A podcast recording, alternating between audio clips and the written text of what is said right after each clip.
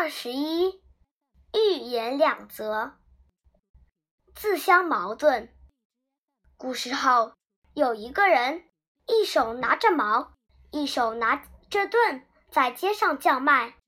他举起矛，向人夸口说：“我的矛锐利的很，不论什么盾都戳得穿。”接着又举起盾，向人夸口说：“我的盾。”坚固的很，不论什么矛都捉不穿它。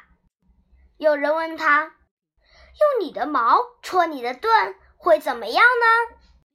他哑口无言，回答不出来了。掩耳盗铃。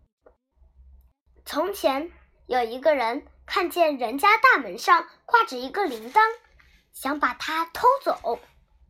他明明知道。那个铃铛只要用手一碰，就会叮铃叮铃的响起来，就会被人发觉。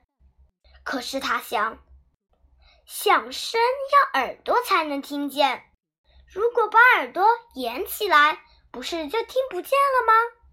他掩住了自己的耳朵，伸手去偷那个铃铛，谁知手刚碰到铃铛，就被人发觉了。